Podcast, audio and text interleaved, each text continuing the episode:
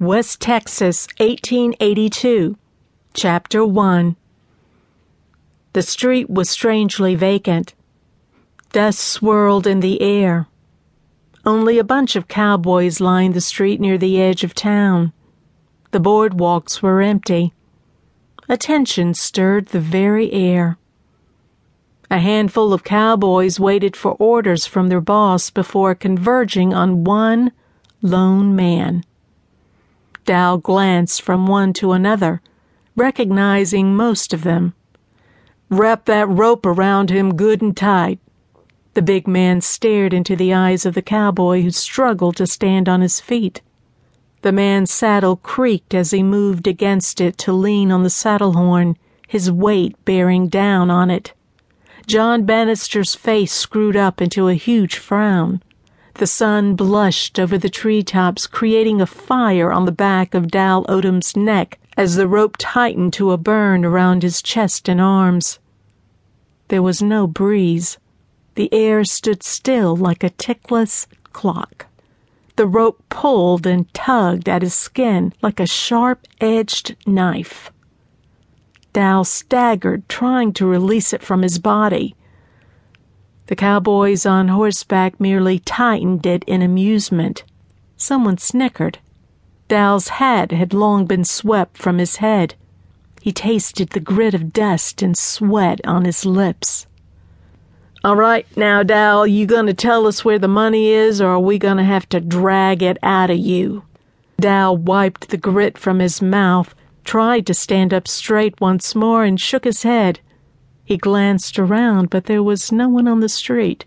Asheville was abnormally quiet as people disappeared into stores and buildings.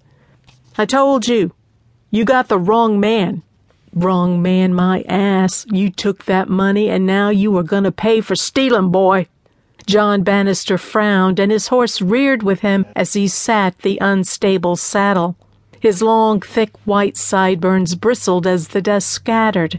His craggy brows drew together while his dark brown eyes cast instant judgment. Maybe you ought to ask your son about it. He's the one that robbed you, Dal hollered. One of the cowboys jerked on the rope and Dal went down on the ground again. He spat the blood this time toward the man on the horse. Sweat trickled down his chest in rivulets. On the outskirts of a hushed town, Dal let the tension drain from his body. Wiping away thoughts and dreams of the future, he faced his nemesis, guiltless. From out of nowhere, a slight breeze rushed against him, cooling him momentarily as he struggled to his feet once again. His black hair plastered the back of his neck, wet with sweat. The cowboys jeered him. My son? Are you standing there in all God's glory and accusing my son of taking that money?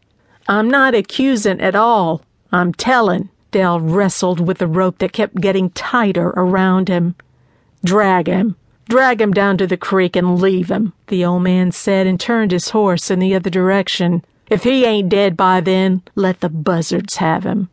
The same cowboy that roped him drug him through the edges of town and out into the countryside.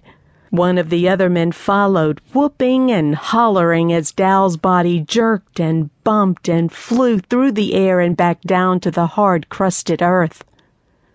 Dust flew for a long time, and Bonnie McDaniel stood watching in the shadows. She'd just come from town. She couldn't believe what she was seeing. No lawman intervened. No one stopped to help the young cowboy. Whether he told the truth or not, this was no way to treat a man, Bonnie decided quickly. The old man on the big bay horse had all the law that was needed. John Bannister, Bonnie muttered under her breath with distaste, dished out the only law. Dal's body bounced along the road like a bale of hay that hadn't been tied good.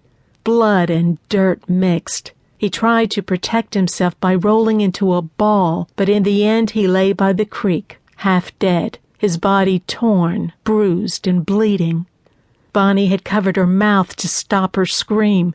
How could they do that to a man? She'd never seen such violence in her life.